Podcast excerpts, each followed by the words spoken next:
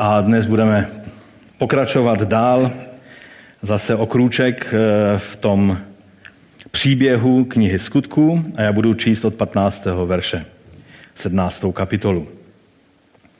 Ti, kteří Pavla doprovázeli, ho dovedli až do Atén a vrátili se, když dostali příkaz pro Silase a Timotea, aby k němu co nejdříve přišli.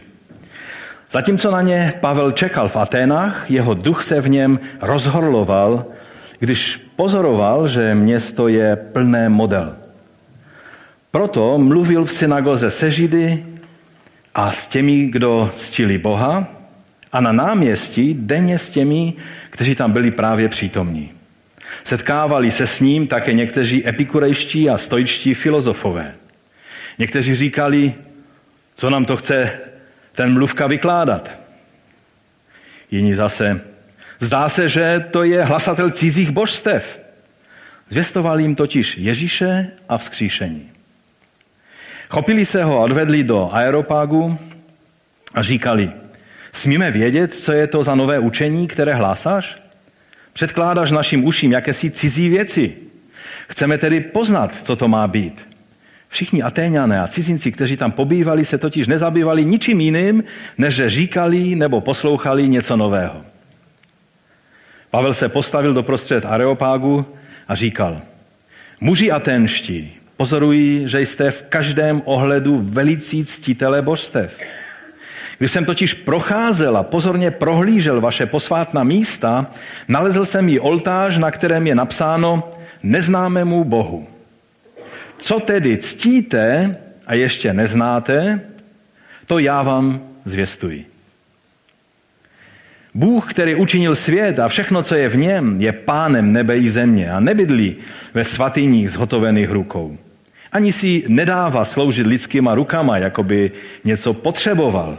On dává všem život, dech i všechno. Učinil z jedné krve všechno lidstvo, aby přebývalo na celém povrchu země.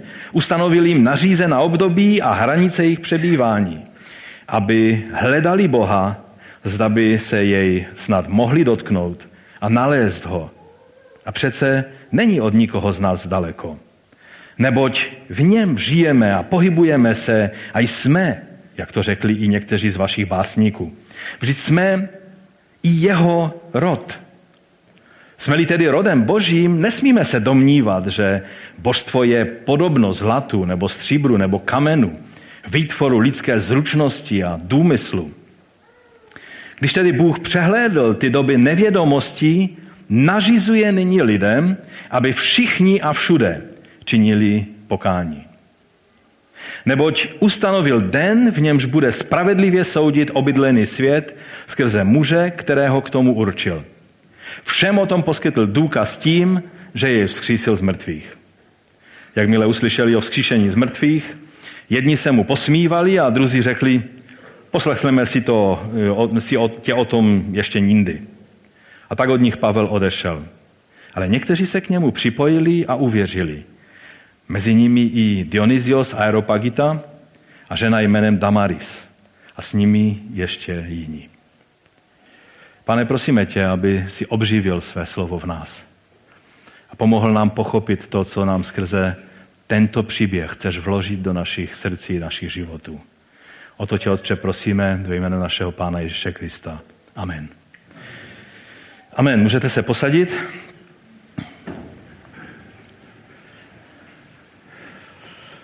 V dnešním příběhu, který jistě jsme nečetli teď poprvé, ale každý ho velice důkladně znáte, protože je to jeden z nejznámějších příběhů knihy skutků, tak eh, nacházíme Pavla v, ve velice podobné situaci, jak jsme my všichni tady v Evropě a vlastně v celé eh, západní, západní společnosti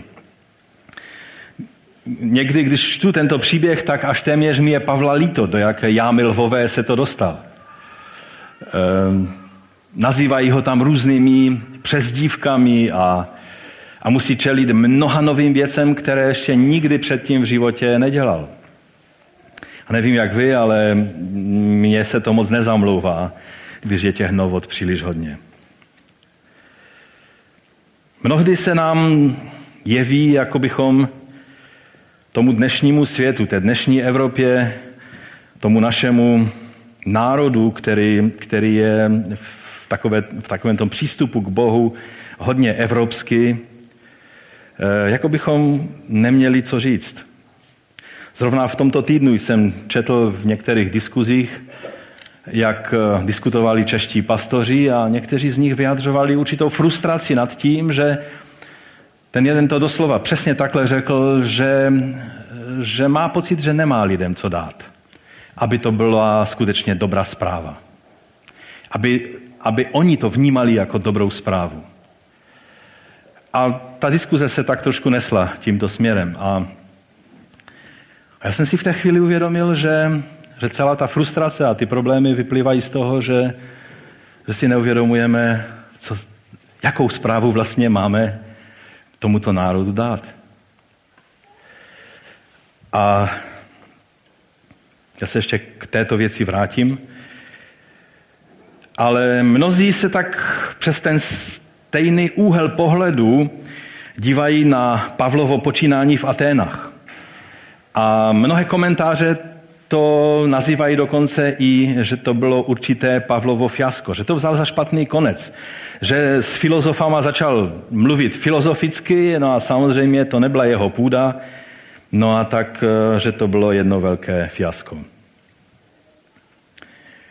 Jiní zase říkají, ne, ne, ne, Apoštol Pavel v Aténách je přesným vzorem kontextualizace, jak máme vlastně se přizpůsobit situaci a společnosti, které hlásáme evangelium a jak máme všechno, co říkáme a, a, a jak to říkáme, e, přizpůsobit e, tomu, e, jakým způsobem přistupujeme k těm lidem, ke kterým jsme poslani nebo mezi kterými žijeme. Často se přirovnává Pavlovou řeč o neznámém Bohu, eh, kterého on stotožnil s Bohem Izraele, z Jahve, se stvořitelem nebe i země, jako potvrzení toho, že máme v odlišných náboženských systémech také hledat nějaké zrničko pravdy a, a dokonce máme hledat v jiných náboženských systémech i působení Ducha Svatého. Dnes je eh, teologický pojem, který, eh, který tvrdí, že vlastně eh, lidé mohou být učedníky Ježíše, aniž by o tom věděli. Že si myslí, že nasledují Budhu a oni vlastně nasledují Ježíše.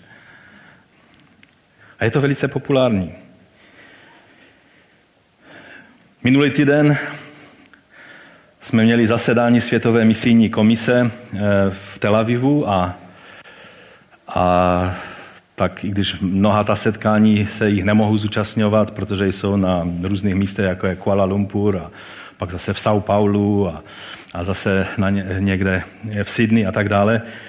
Ale Tel Aviv jsem si ne, nechtěl nechat ujít a tak jsem zase po nějaké čase se zúčastnil toho e, zasedání té, té komise a bylo to, byl to skvělý čas.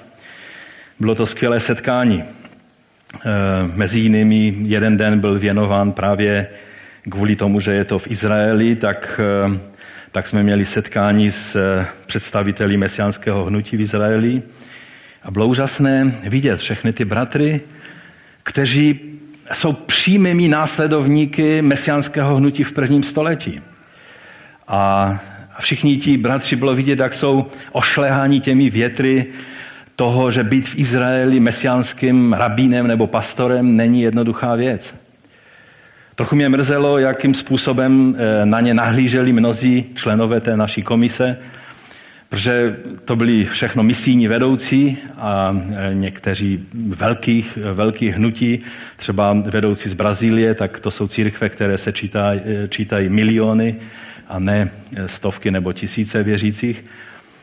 Ale někteří z nich měli velice šablonovitý pohled, tak si říkali, tak mluvíme tady o misi, tak eh, kam posíláte vaše misionáře, se ptali těch mesianských Židů. A když oni mluvili o tom, že působí mezi, mezi Židy v různých místech světa a tak dále, tak oni, eh, oni bylo vidět, že, že jakoby je měřili úplně stejným metrem, jak se měří každého ostatního, jakoby byl problém, aby uviděli ten prorocký rozměr toho, co se děje, že vzniká mesianské hnutí, které, eh, že dneska už můžeme říct, že přijmout Mesiáše neznamená opustit své židovství, ale být lepším židem, být plnějším židem.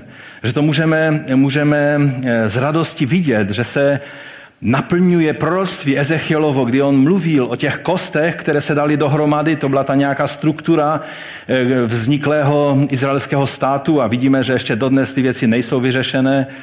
Prezident Trump eh, se tak velice odvážně pustil do, do, do slibů, co všechno vyřeší a teď jsme svědky spíš jeho planých řečí, než, než skutečných naplňování těch slibů. Ještě uvidíme, ještě není všem dnům konec, ale teď myslím zrovna, eh, buď už přiletěl, nebo se chystá přiletět do Jeruzaléma.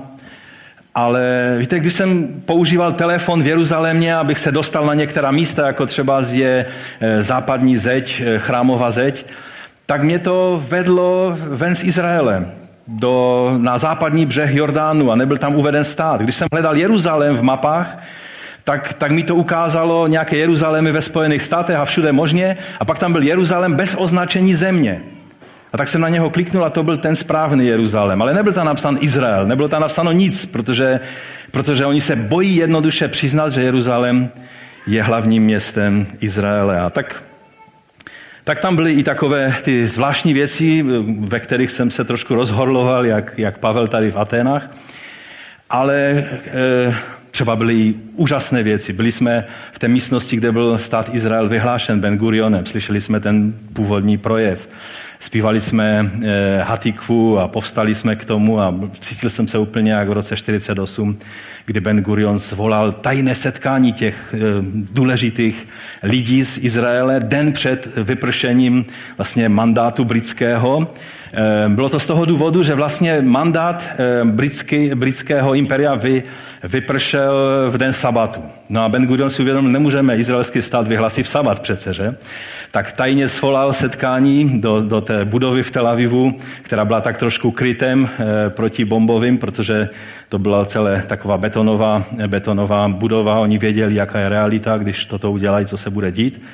No a a tak eh, si řekli, tak musíme to vyhlásit o den dříve, to znamená ve 4 hodiny v pátek, těsně předtím, než začne šabat, tak, tak musíme prostě být hotoví s, touhle, s tímhle vyhlášením. No a tak řekl přísně tajně eh, těm lidem, kteří se měli zhromáždit na to, na to zhromáždění, kde vyhlásí stát Izrael a řekl jim, nesmíte to nikomu říct. No ale když Židům řeknete, že to nesmíte nikomu říct, tak eh, když přišla hodina H, 4 hodiny odpoledne v pátek, tak to místo v Tel Avivu bylo plné zástupu lidí a všichni eh, takzvaně jenom tiše věděli, o co jde a těšili se na to, že bude stát Izrael vyhlášen a bylo to úžasné tam být a všechno si to uvědomovat. No a, a taky, taky jsem měl možnost se setkat s některými úžasnými lidmi. Eh, například víme, že Al-Aqsa je dokonce mešita, o které muslimové tvrdí, že, že se píše v Koránu, i když tam se nepíše o Al-Aqsa, ale spíš mešitu Al-Aqsa tak nějak našili na, na to slovo, které je v Koránu. No ale je to jedna z nejvýznamnějších mešit eh, pro muslimský svět. A já jsem se setkal s pravnukem eh, velkého imáma právě této, této mešity. A abych neřekl příliš, tak je úžasným učedníkem Pána Ježíše a, a mnohé další takové lidi. Například, když tam byl i bratr Sam Jegnezar, z, z, který slouží v Iránu, je to Iránec, který, který žije v Londýně, tak je to starý bratr, který je úžasným služebníkem božím, celá služba Elam, my s nima spolupracujeme a, a, a je, to, je to vlastně jedna z nástrojů, který, který působí dnes to, že iránská církev je nejrychleji rostoucí církví na světě. A on cestoval z Hernhutu, kde se účastnil jednoho setkání přes Prahu do Izraele, aby byl s náma tam na, v té komisi, protože on je taky členem té komise. A, a vzal si sebou mladého iránského bratra, a sama Jegnezara vyslýchali asi tři hodiny na, na ruzinském letišti a on, a on říkal, že to si velice užíval, že jim vyprávěl o všem, co dělá, a tak dále. Mě tam trápili akorát tak ze možná půl, možná tři čtvrtě hodiny a taky to bylo zajímavé.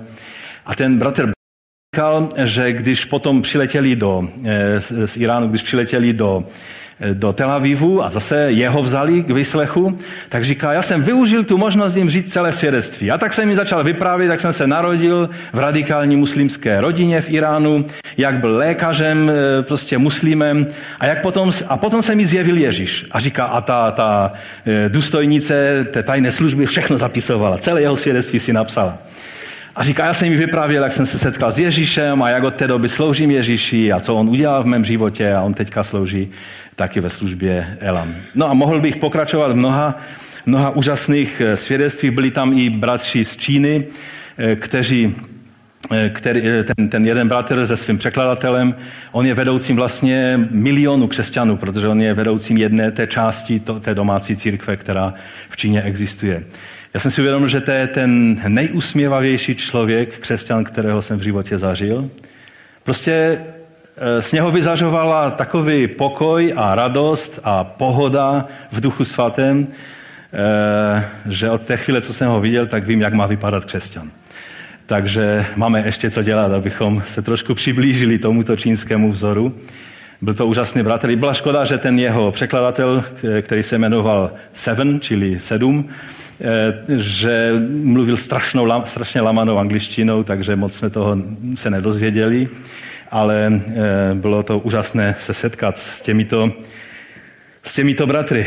Ještě bych mohl dál pokračovat, ale musím to zastavit, abych se dostal k eh, té podstatě toho, co vám chci říct. Na jednom tom setkání také jsme mluvili o eh, určitých trendech, které jsou v dnešním světě jako, jako výzva. A právě Eh, právě eh, tam eh, jsme byli informováni o tom, že jedním z nejpopulárnějších trendů, který je mezi mnohými mladými i letničními křesťany, je právě objevování toho, že Duch Svatý působí i v jiných náboženstvích. A tak dialog třeba s buddhismem probíhá velice čile a, a někteří teologové, třeba i z Assemblies of God, tak jsou do toho velice zapojeni a jsou velice populární.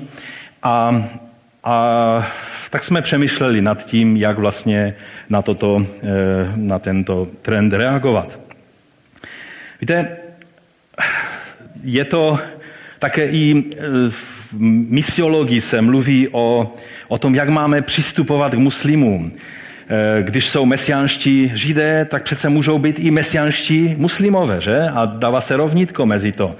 Tak jak žít, když přijme mesiáše, je třeba podotknout, že je to židovský mesiáš, čili on, oni přijímají svého mesiáše. Že? Muslim, když chce přijmout Ježíše, tak se musí vzdát svého falešného proroka, aby mohl přijmout židovského mesiáše. Že? Čili, ale, ale v tom se velice často dělá chaos a mnozí lidé e, vlastně zdůrazňují, že muslimové jsou jako ti lidé, kteří věřili v toho neznámého Boha eh, v té 17. kapitole skutku, a naším úkolem je vlastně jim, jim oznámit, kým vlastně ten Bůh je, že oni vlastně věří v, eh, ve stejného Boha, pouze potřebují eh, přijmout eh, Ježíše, aby se stali lepšími muslimy. Chci vám říct, a k tomu se ještě vrátíme někdy, někdy příště, že, že je kolem toho obrovský, obrovský zmatek po celém světě. Káže se Ježíše, o kterém mluví Korán. A pokud jste byli na semináři, který jsme tady měli o islámu, tak víte, že ano, pro, pro celý islámský svět je požehnání. Je, Bůh má své požehnání pro všechny syny Abrahamovi, ale je to v Izáku. Protože potomkem Izáka je Ježíš.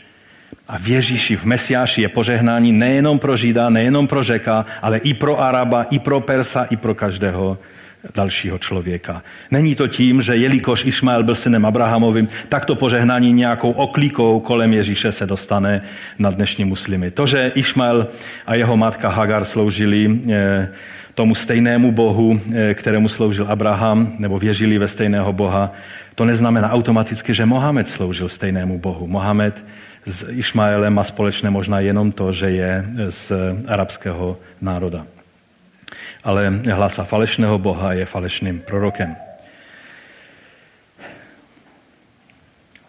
Víte, eh, o všech těch různých věcech, když jsme, eh, když jsme mluvili, tak jsem si uvědomoval, že to je přesně to dilema, které, kterému čelili nebo které řešili i ti filozofové a všichni náboženští představitelé v tom městě v Aténách. A, a proto je velice důležité, abychom pochopili to, co nám Lukáš, a věřím, že skrze Lukáše duch Boží chce tím příběhem v Aténách sdělit.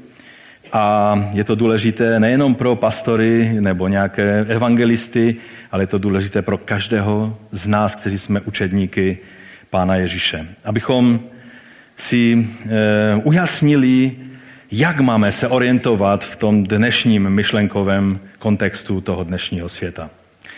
Takže pojďme se tak trošku e, podívat na to, čemu vlastně, nebo kde, kam to apoštol Pavel přišel. Pavel přišel do Aten a ještě byl doprovázen svými přáteli z Beroje, kteří mu projevili obrovskou pohostinnost tím, že ho přivedli až do Aten, ujistili se, že přistál lodí bezpečně v jednom z těch malých přístavů, tam jich bylo několik, které sloužily Aténám jako přístaviště, protože Ateny byly vzdálené asi pět kilometrů, nebo jsou vzdálené asi pět kilometrů od, od pobřeží. Tam se rozloučili a šli vzkázat Silasovi a Timoteovi, že mají rychle eh, přijet za Pavlem.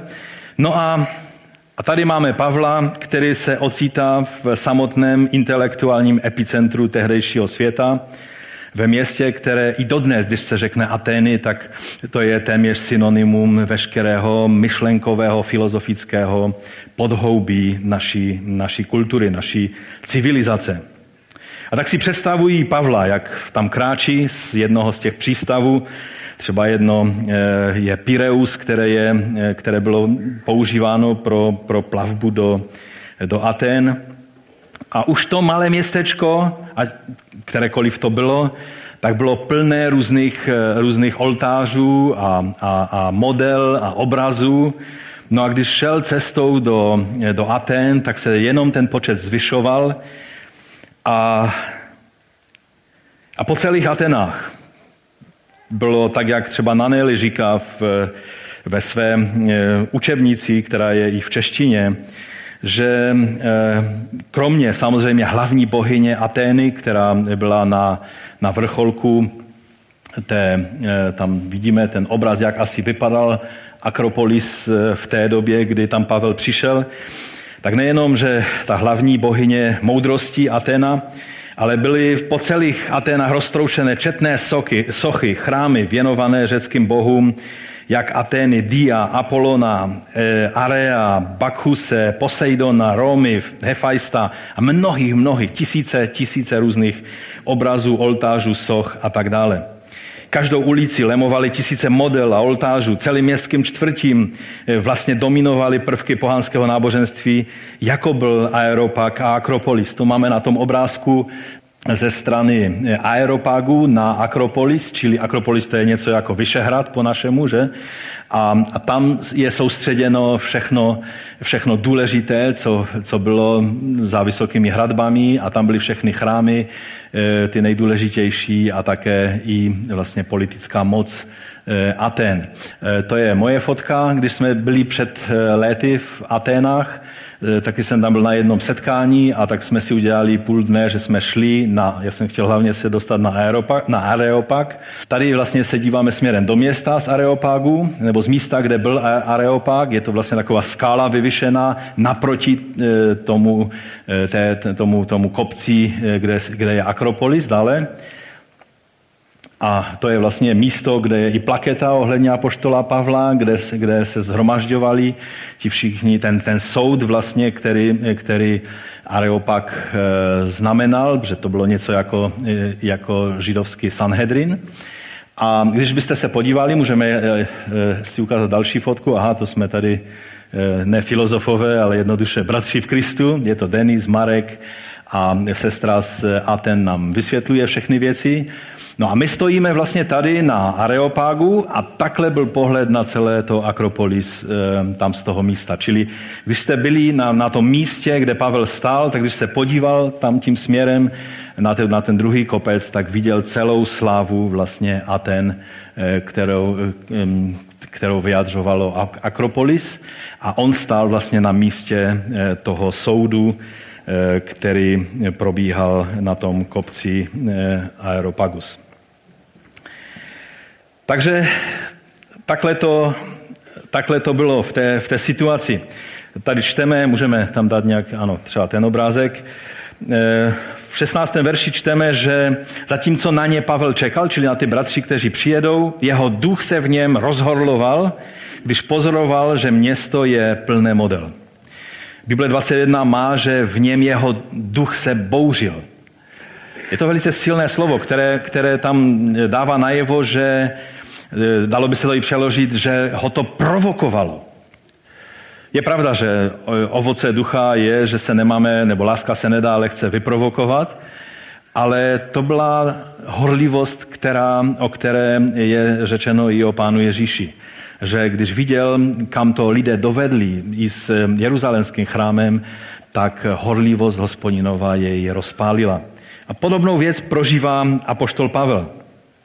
A myslím si, že takový ten původní plán byl dobré, ty jsi v bezpečí v Aténách, to je velké město, zajímavé, tak se projdí, odpočíň si, e, užij si trošku relax, že tě nebudou pronásledovat, protože lidé z Tesalonik, kteří stále za ním chodili a všude e, ho trápili e, svým, svou dotěrností a pronásledováním, tak do Aten se za ním nevydali.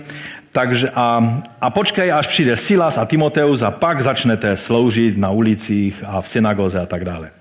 Ovšem, když Pavel viděl, v jakém stavu je to město, kolik různých těch náboženských směrů a, a bohů a filozofických škol tam je, tak eh, v něm se jeho duch začal bouřit a nedalo mu to a, a šel prostě do synagogy a tam je napsáno, že, že to dělal proto, eh, že viděl ty všechny věci, tak šel do synagogy a mluvil s, s lidmi v synagoze i s bohabojnými řeky, nejenom z Židy, ale taky šel vlastně do města na Agoru, čili to je tržiště, ale to nebylo jenom tržiště, kde jste koupili mrkev a, a nějakou cibuli, ale tržiště vlastně to bylo i tržiště názorů, filozofických škol. Byly tam různá, eh, různá místa, kde různí ti učitelé vyhlašovali svá učení, čili eh, Agora byla, eh, byla mnohem bylo to něco jako dnešní shopping park, akorát, že tam bylo mnohem více toho intelektuálního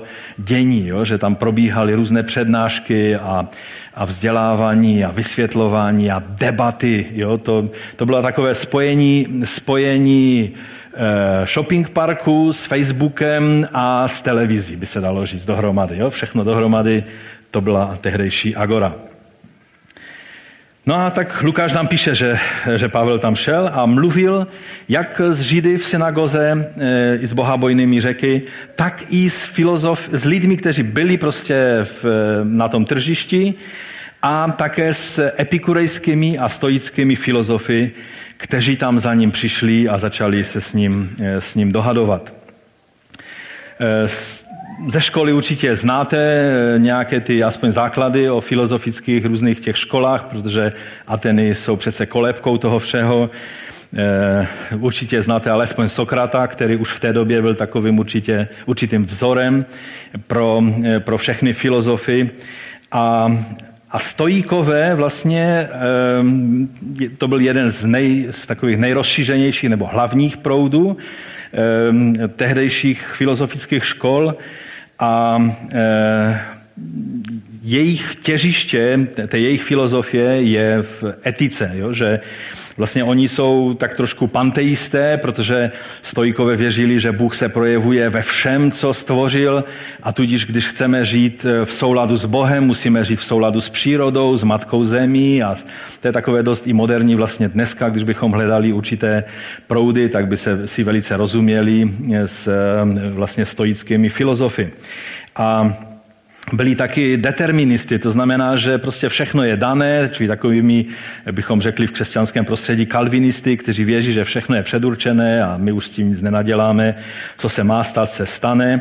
A když chceš žít v naprostém pokoji, tak vlastně srovnej krok s tím, co se děje ve tvém životě a, a nesnaž se příliš, eh, příliš jakoby proti tomu brojit a, a budeš žít v pokoji. Čili to byli stojkové, ale oni byli vlastně nejblíž Pavlovému myšlenkovému světu, protože oni věřili v to, že Bůh ehm, nežije v chrámech a v, a v těma lidskýma rukama vyrobených věcech, ale v podstatě ho viděli ve veškerenstvu stvořeném a, a tak dále.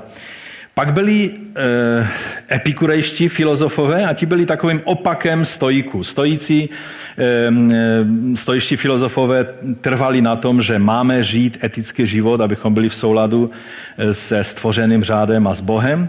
Kdežto e, Epikuros e, vlastně označil dvě příčiny strasti lidského života, které je nutno překonat, dát pryč. Za prvé to byl strach z Bohu, kterého není třeba, protože bohové žijou vzdáleně, byl to, byl to takový deistický pohled, že Bůh je tam někde daleko, nezasahuje do lidského života a vlastně tady svět je materialistický, prostě běží materialistickým způsobem.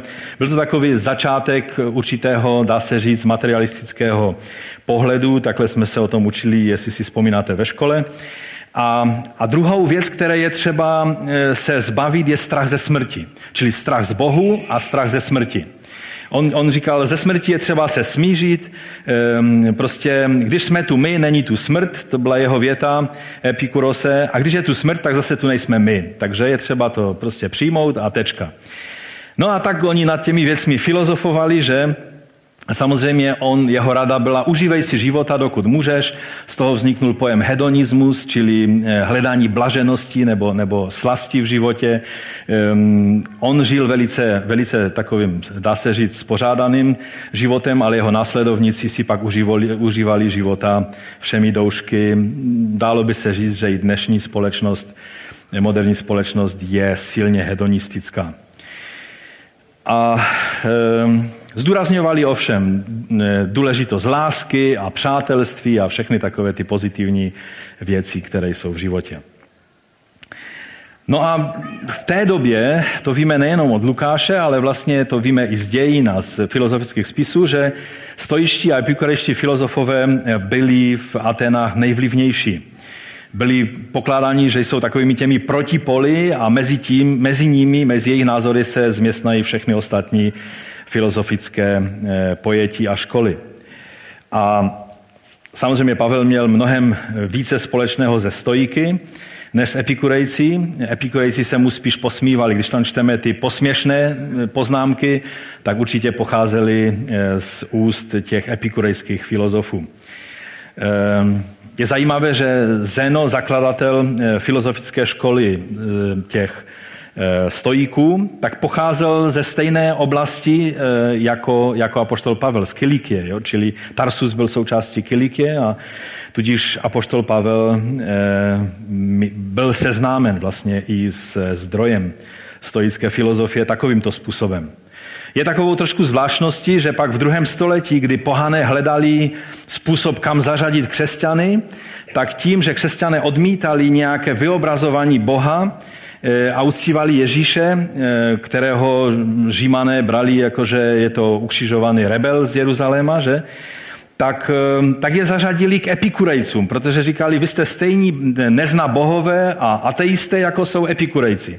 Čili ti největší um, uživatelé všech slastí života, byli hozeni do stejného koše jako křesťané a křesťanští apologeti měli plné ruce práce, aby právě velice vehementně se tomuto spojování těchto dvou věcí vyhýbali. A já vám chci říct, že dneska myslím si, že je podobná situace, kdy mnozí křesťané si pletou, že život s Ježíšem je Vrchol štěstí, vrchol bláha, vrchol požehnání, plná peněženka, plné zdraví, úspěch ve všem. Když mám neúspěch ve vztazích, se budu modlit a Bůh to požehná. Když mám neúspěch ve studiu, tak se budu modlit a Bůh to požehná. Když mám peněženku prázdnou, pomodlím se a peněženka bude plná. Máme, máme, i když nás nikdo do toho koše nehází, spolu s epikurejci, tak my se tam někdy jako křesťané sami tlačíme. A je v tom dost velký zmatek. No a Pavel do tohohle světa přišel plný božstev a plný různých filozofických směrů. A představte si, že svým veřejným působením v Aténách si vysloužil přezdívku mluvka. Nevím, jestli se vám to líbí, ale mně se to vůbec nelíbí.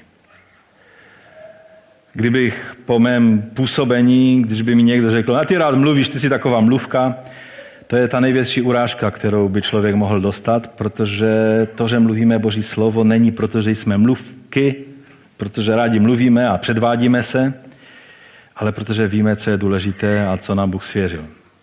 Když je někdo mluvka a říká si, budu dobrým kazatelem, tak eh, to je trošku nepochopení, o co tady jde. No a Pavlovi přilepili tuhle, určitě to byli ti epikurejci, kteří mu přilepili tuhle e, nálepku. Co nám to chce ten mluvka vykládat? A asi ti stojíkové říkali, no zdá se, že je to hlasatel cizích božstev. A Lukáš eh, vysvětluje, zvěstoval jim totiž, a všimněte si, co jim zvěstoval. Zvěstoval jim totiž, to je 18. verš, Ježíše a vzkříšení. Jo, to, to neříkám já, to říká Lukáš. Zvěstoval jim totiž Ježíše a vzkříšení. Slovo mluvka znamená, eh, tam je použito slovo, eh, které, které vyjadřuje určitého ptáka, který chodí a sbírá různá semena a pak to drolí a vlastně nechtíc nějak zasévat ty různá semínka, aniž by chtěl. A, a tím se vyjadřovalo, že je to takový člověk, který vůbec neví, o co jde, jenom sbírá různé citáty, různé, různé názory a pak to na Facebook vyvěšuje a dělá se chytrý a, a vlastně ani neví, o čem je řeč. Jo? Čili takovým způsobem označili apoštola Pavla. A oni si myslí, že on jenom papouškuje myšlenky jiných a sbírá nějakých pár filozofických názorů. No a, a představte si, že Pavel se neurazil, já bych se urazil asi. A Pavel se neurazil a přesto pokorně dál využil příležitost zvěstovat Ježíše a vzkříšení. Ježíše a vzkříšení Ježíše. Doslova tam je, Lukáš používá slovo, že je evangelizoval zprávou o Ježíši a vzkříšení. Ty lidi, kteří ho nazvali mluvkou, ty lidi, kteří měli ty všechny filozofické názory a náboženské názory, tak on je evangelizoval zprávou o Ježíši a vzkříšení.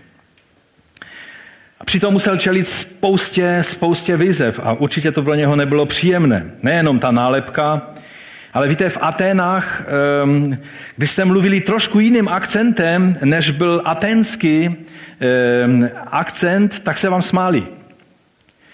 Všichni, kteří chtěli vyučovat v Aténách, tak museli se seznámit s tím prostě způsobem ehm, mluvy a, a filozofickými obraty, které se v Aténách používalo, jinak hlavně se smáli těm, kteří pocházeli z Ázie, čili z místa, jako je třeba Kilikie, a, a dokonce ty lidi nazývali barbary e, jo, a, a tak dále. Čili bylo to, to byla jedna z výzev, které, nevím, jak se s tím Pavel popral, ale doufám, že, že aspoň trochu, trochu mu to šlo v tom správném akcentu, aby ho vůbec poslouchali. Oni byli nastavení, lidé v Aténách, Lukáš nám to tam popisuje, že čekali, že, že stále znovu a znovu uslyší něco objevného, něco fascinujícího, něco nového. Za to by dali všechno. Ani na oběd nešli, když se dozvěděli, že bude něco zajímavého, fascinujícího oznámeno.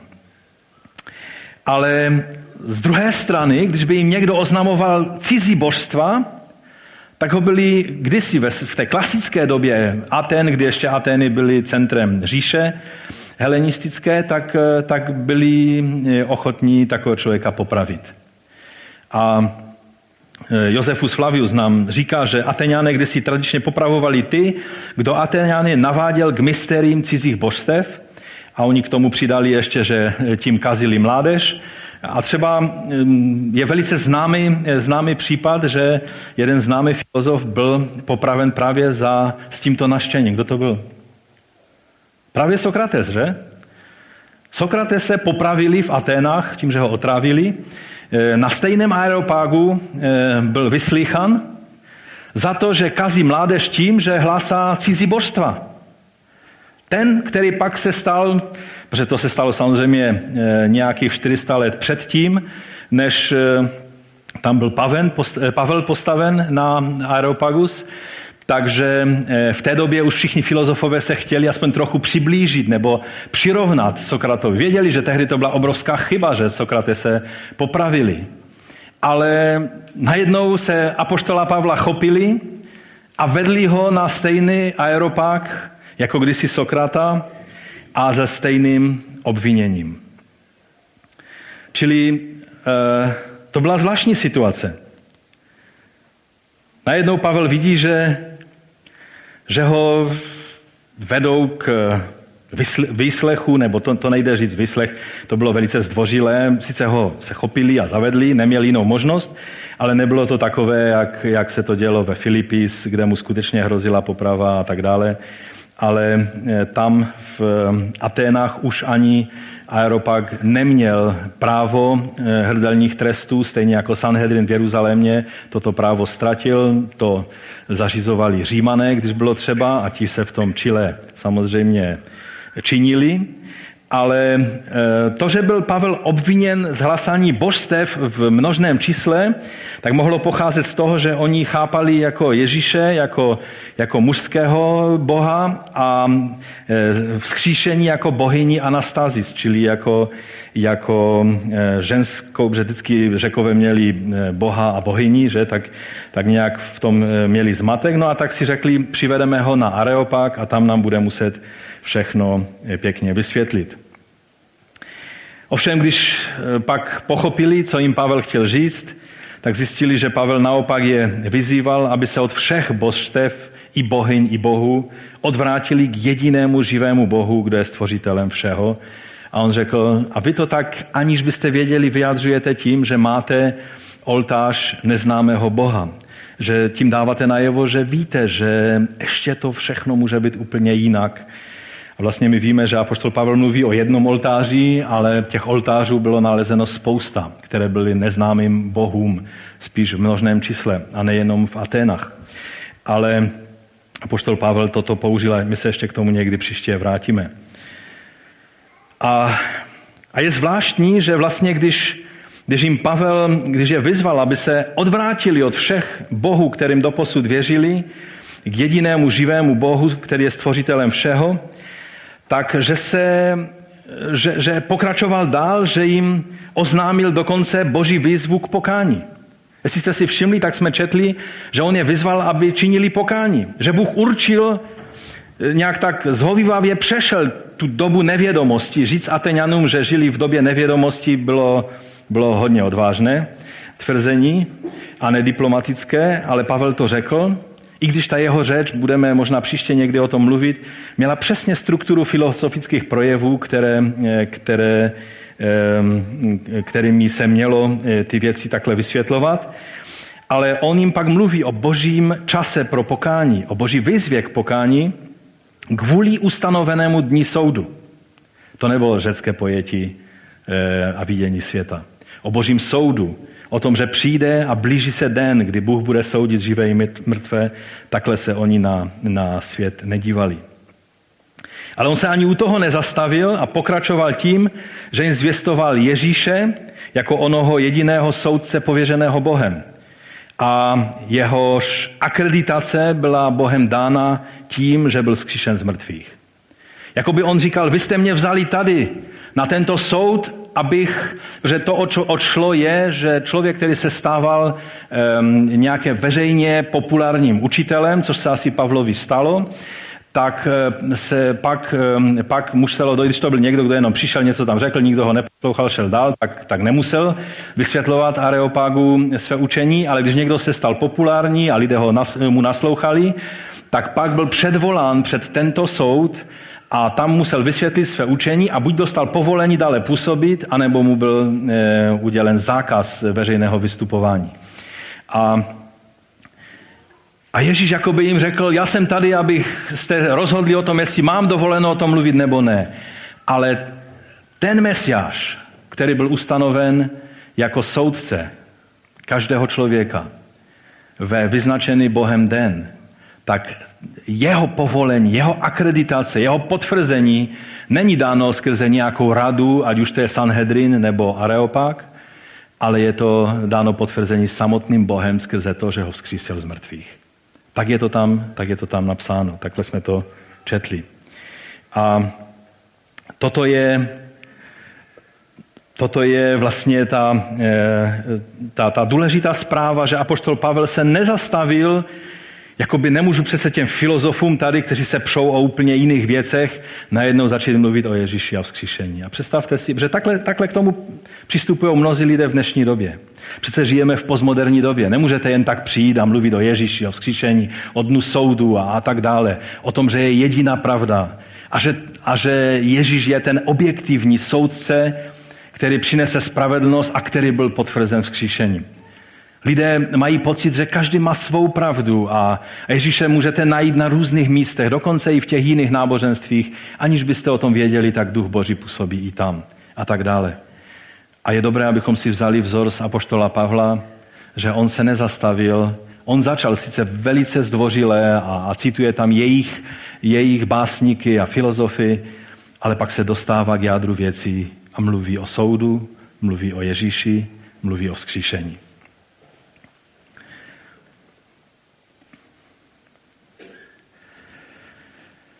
A samozřejmě budeme ještě někdy příště mluvit o tom evangeliu, které, které jim eh, Pavel předal, že ono bylo skutečně zasazené do správného kontextu, ale eh, nezastavil se před tím, aby, aby oznámil příchod toho spravedlivého, který bude soudit živé i mrtvé.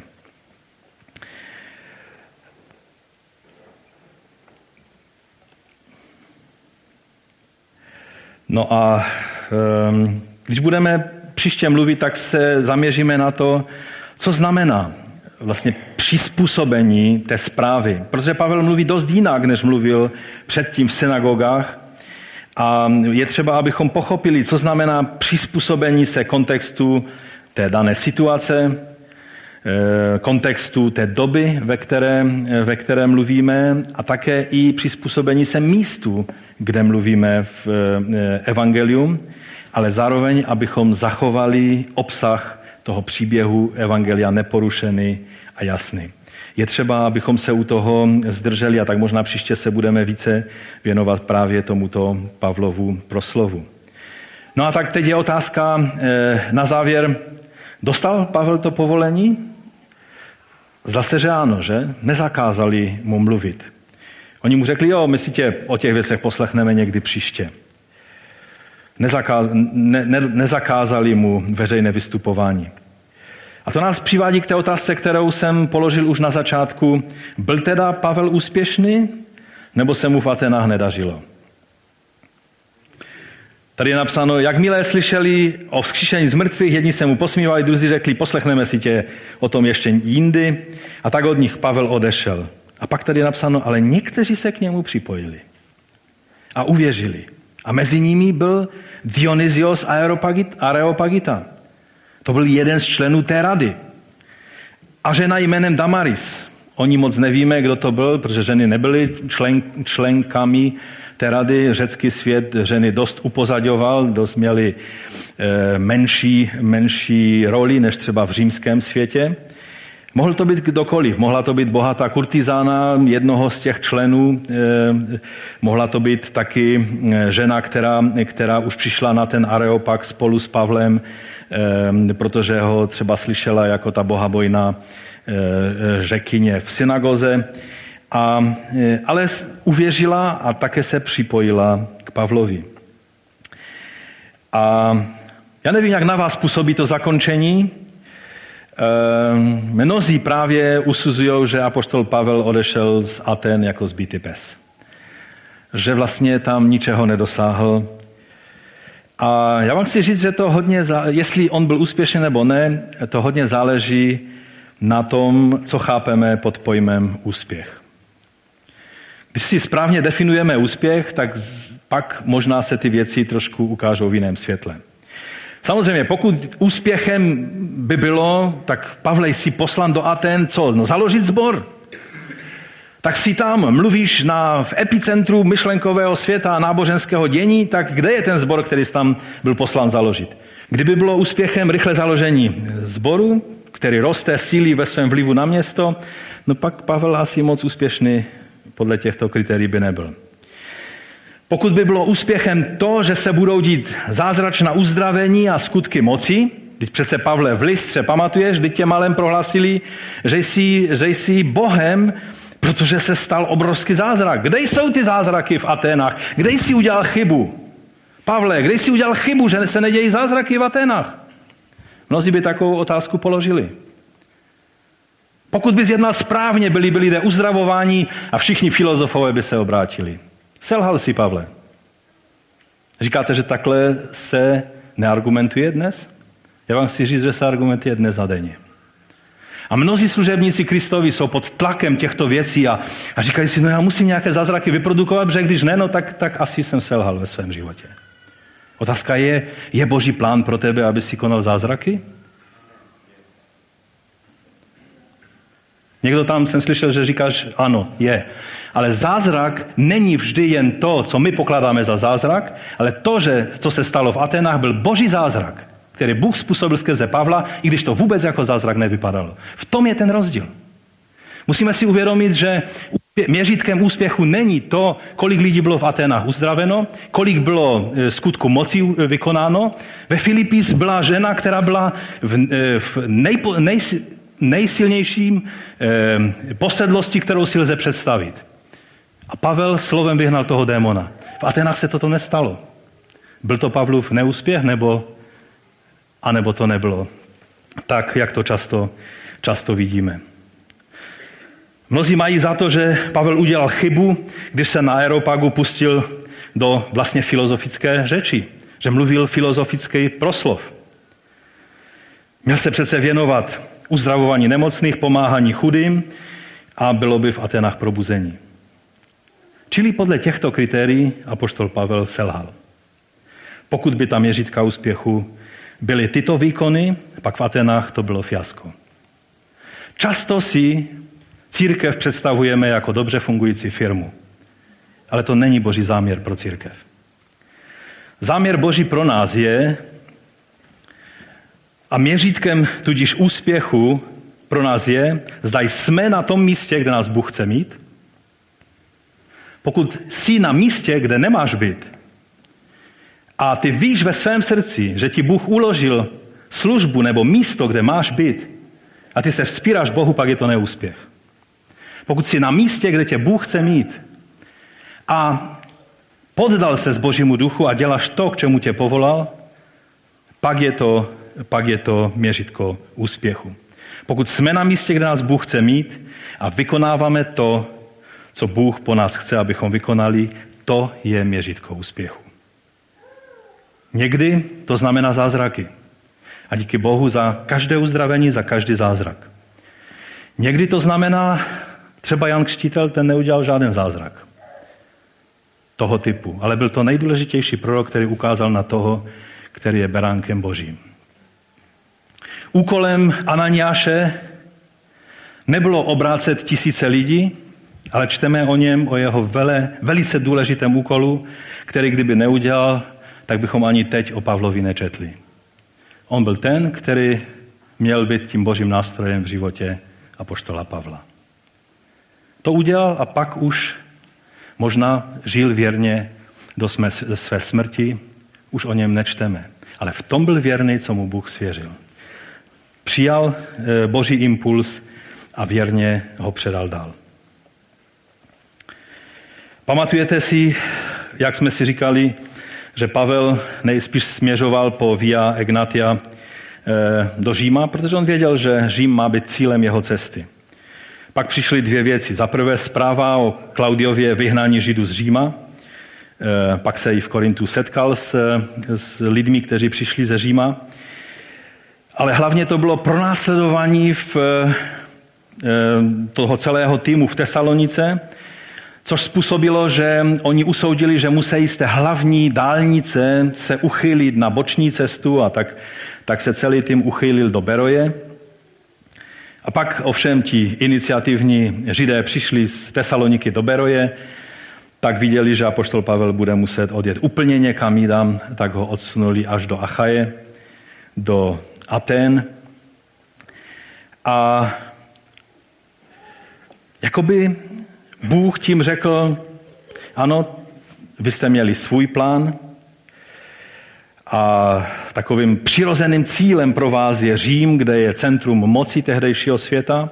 Ale dřív, než se, dostanete, než se dostaneš, Pavle, do Říma, tak nejdříve se potřebuješ dostat do Aten. Než se dostaneš do centra moci tehdejší říše, tě chci, aby se dostal do centra celého myšlenkového a filozofického eh, myšlení tehdejšího světa.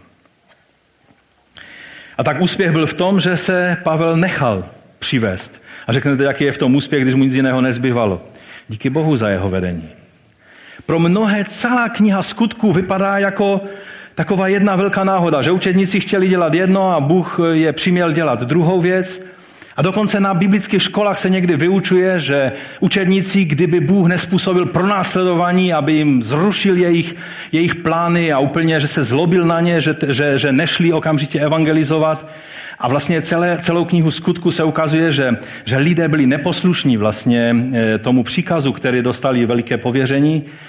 Jak když jsem se více zabýval tím a více jsem se za to modlil, tak jsem uviděl, že tak, jak kniha skutku, jak to Lukáš napsal, tak on nám to ukázal, že, tí, že je to takhle přesně správně. Že vždycky má být Duch Svatý, který je tím iniciátorem, a my jsme ti, kteří jsme uváděni do jeho jednání. On je tím iniciatorem, on je tím vedoucím misie. To nejsou naše plány, že když oni dostali zjevení v Jeruzalémě, že mají do Jeruzaléma Judská Samaří až na konec světa, tak si neudělali středně doby plán, dlouhodobý plán, tak ty půjdeš tam, ty půjdeš tam, naplníme tento plán. Ale Duch Svatý je ten, který jim dělal to, že měli ty prožitky, a momentu, takhle to je. Petr na střeše a najednou vidí, jak Bůh se, eh, mu dal ten svůj impuls skrze to prostěradlo těch různých bytostí. A tak je to správně. Nikdy neměj pocit, že jsi přišel na kobylku božích plánů tak, že víš přesně, jak ty věci mají být. Vždycky Duch Svatý má své ale možnost říct k tomu, co si myslí, že je správně. To, co potřebujeme k tomu, abychom naplnili Boží plán, je pokora a ochota taky říct, já jsem se milil. Já jsem si myslel, a to jsme četli, v, když celou Ázii procházeli, tak tam je řečeno, a chtěli jít do Bityně, ale duch Ježíšův jim zabránil. Oni měli různé představy a různé plány. A duch Boží tak pěkně nasměroval tam, kam je chtěl mít, až skončil Pavel na Areopagu. A bylo to obrovské vítězství, že se toho nezalekl, že si nechal mluvit, že je mluvka, že se nezalekl toho, že nemá správný akcent, ale že se postavil před ty filozofy a předal jim evangelium o vzkříšení a o Ježíši, že on je ten, který je pán, který bude soudit živé a mrtvé. Amen? Dokonce ani reakce lidí není konečným měřítkem. Víte, někdy máme pocit, že, že vlastně to, jestli hodně lidí zareaguje, zareaguje na, na výzvu, tak je to vlastně potvrzení úspěšnosti, anebo ne. Jak jsem řekl, ta míra úspěšnosti je, jestli jsme na správném místě a děláme to, co nám Bůh svěřil. A jak lidé zareagují, je mezi nima a Bohem. Velice často někdy to, co vypadá jako neúspěch, například, nevím, jestli víte, jak se obrátil Billy Graham, jeden z největších evangelistů všech dob. Eh, byl jeden zbor, který udělal evangelizaci a, a přišlo málo lidí a na výzvu nezareagoval nikdo, potom konečně zareagoval jeden mladý chlapec. Šel dopředu, pokleknul a vydal svůj život pánu. A pastor šel domů a nemohl spát v noci a říká si, pane, co to byla za evangelizace? Jeden mladý kluk se obrátí a nikdo víc. Velké fiasko. Jméno toho kluka bylo Billy Graham. To, co někdy pokládáme za velké fiasko, z božího pohledu může být velký úspěch. A to, co pokládáme za velký úspěch, z božího pohledu může být jenom hromada smetí, kterou jsme nanosili ve své píše a e, hluchosti na jeho impulzy. Amen. Jsme ochotní takhle, takhle k tomu přistoupit? Víte, Ateňané to byli milovníci těch nových věcí a těch různých zpráv, O, něm se říkalo, o nich se říkalo, že byli filologoi, že byli milovníci slova. Ovšem pro ně slova byl jen, oni měli jenom intelektuální zájem, tak přemítat o věcech, o názory, je to, to je zajímavé. Pastore, to bylo úžasné kázání, které jsi měl. Jo, a k čemu tě přivedlo? Co, co změníš ve svém životě? Víte, když ten iránský bratr, se kterým jsme mluvili, jakým způsobem působí v Iránu, tak on po každém setkání s lidma, když čtou eh, ty biblické příběhy, tak položí otázku, co ti to řeklo o Bohu tento příběh a co ti to řeklo o tobě jako člověku. A když je to pravda, tento příběh, co musíš ve svém životě změnit, aby si srovnal krok s božím názorem? A říká, a lidé, kteří nejsou ochotní se podřídit poznané pravdě, tak je zbytečné s nima dále mluvit, protože oni jenom chtějí poznávat nové věci, jako ti Atéňané, kteří takhle se fascinovali těmi věcmi, přemítali o tom, hádali se, debatovali o těch věcech, ale nebyli ochotní podřídit svůj život tomu, který bude soudit živé i mrtvé. Oni to asi ani nevzali vážně. Je to zajímavá myšlenka, Pavle. Dobře, nejsi mluvka, to bereme zpátky, ale ty máš svůj svět a my máme svůj svět, ty máš svůj život, my máme svůj život, takový postmoderní přístup. Ale byli i lidé, jako byl eh, ten, ten Dionysios nebo ta Damaris, kteří, kterým zasvítilo světlo, chopili se té pravdy a o Dionysisovi čteme pak později v dějinách, že byl pastorem toho sboru, který vzniknul v Atenách. Myslím si, že bychom měli důvěřovat Bohu, že On ví lépe, co se má dít a jak se mají věci dít. Povstaňme k modlitbě.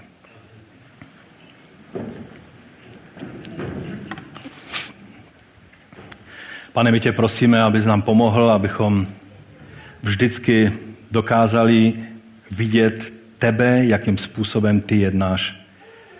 A měřili věci ne našimi měřítky úspěchu, ale důvěřovali tobě, že ty víš lépe, jak se věci mají dít. Pomoz nám, abychom neměřili lidskými měřítky, ale tvými měřítky. Abychom byli schopni přijmout ty tvé impulzy do našeho života, abychom byli jak apoštol Pavel, který se nechal i v situaci, kde se zdálo, že, že je jako Daniel v jamě lvové, tak on obstal, protože byl natolik pokorný, že se neurazil, ale šel a vydal svědectví pravdě. Pomoz nám, abychom byli takovými lidmi i v té naší generaci, v té naší době, kdy církev je na posledním nebo předposledním místě žebříčku důvěryhodnosti. Odpust nám, že to je způsobeno často naší tělesnosti. Naší honbou za úspěchem podle lidských měřítek. Pomoz nám, abychom skutečně byli těmi, kteří jsou dobrým odrazem Tvé slávy, Tvé moci a Tvého působení. Amen.